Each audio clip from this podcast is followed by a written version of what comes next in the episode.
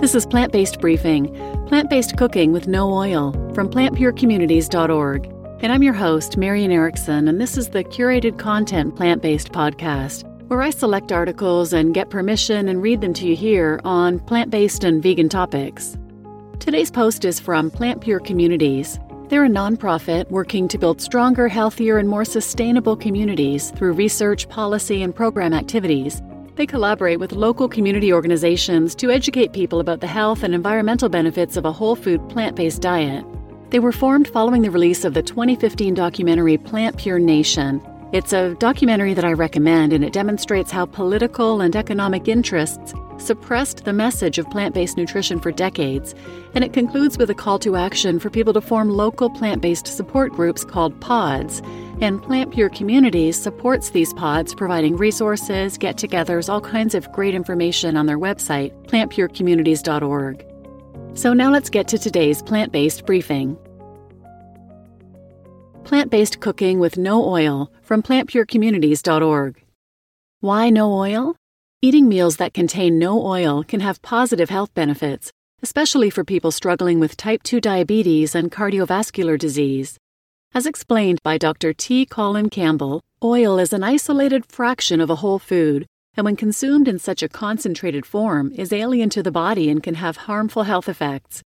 Fats are an important part of the diet, but should be consumed in the form of whole foods such as nuts, seeds, avocados, and soy. Cooking plant based meals that contain no oil may seem daunting at first. This info sheet has been crafted to help you make this adjustment seamlessly and with a particular focus on outcomes that include delicious taste and appetizing appearances. Oil substitutes and tips for cooking without oil. Dry sauté vegetables using water, vegetable broths, wines, and or juices as needed. The trick is to use small amounts of liquids, 1 to 2 tablespoons at a time, to deglaze the pan as necessary. Keep the food moving in the pan by stirring frequently. The process is similar to sauteing with oil. There's no need to use chicken stock or oils in any vegetable soup. Veggie stock works fine. Use non-stick pots and pans to prevent sticking and burning, such as a heavy-bottomed stainless steel pan. Be sure to always preheat the pan. Roast all vegetables, including veggie burgers, potatoes, tofu, and tempeh, on parchment lined baking sheets or non-stick silicone mats in ovenware. There are large and inexpensive silicone mats designed for restaurant-style ovens. As an added bonus, these baking sheets and mats make cleanup a breeze. Roasted vegetables are tastier than boiled. Consider roasting veggies, even if they will later be blended into a soup. Deep frying can be replaced by baking, and it works well with a similar breading technique. Dip vegetables into a flour or starch base, then a non dairy milk, and then coat the veggies with breadcrumbs or crushed cornflakes. Place the breaded veggies on a silicone lined baking sheet and bake to achieve a crisp golden brown final product. This process works particularly well for foods like onion rings, veggie crab cakes or burgers, eggplant, zucchini, and cauliflower. Most vegetables contain plenty of moisture and won't get overly dried. Nevertheless, to avoid drying or to rehydrate a food, use a steamer or have a spray bottle with water handy and spray foods before they go in the oven. Also, spraying refrigerated or frozen breads before reheating them in the oven will make them taste like they were freshly baked. Use nuts, nut butters, seeds, avocados, beans, and tofu to build creamy dressings and sauces. International food markets, especially Indian stores, often sell broken nuts in bulk at discounted prices. Use additional ingredients such as vinegars, spices, fruits, mustards, and nutritional yeast flakes to create unique dressings. A blender with powerful blades and motors like a Vitamix is a highly recommended tool. Blending helps to emulsify the natural fats that occur in many plant based foods. For specific ideas, you can refer to the Plant Pure Nation and the Plant Pure Kitchen cookbooks to get recipes for over 30 dressings and sauces. Cashew cream and coconut milk, both readily available at most supermarkets, are excellent replacements for dairy cream and butter.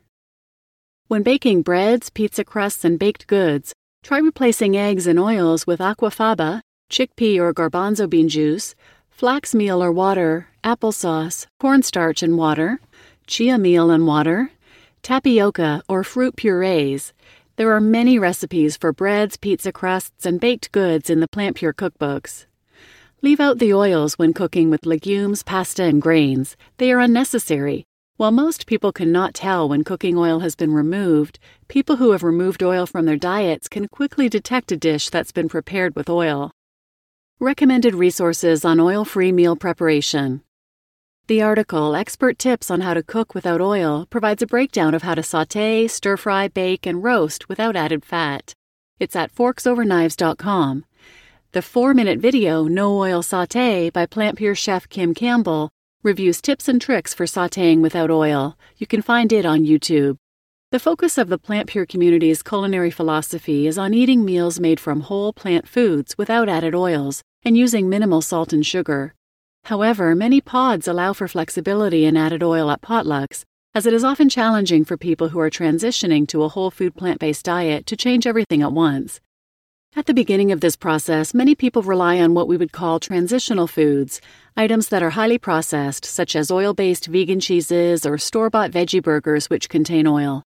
Also, for some, it is not a major health concern to have a small amount of oil in a dish. Having said this, we want to emphasize that the goal should be to eliminate oil from your diet.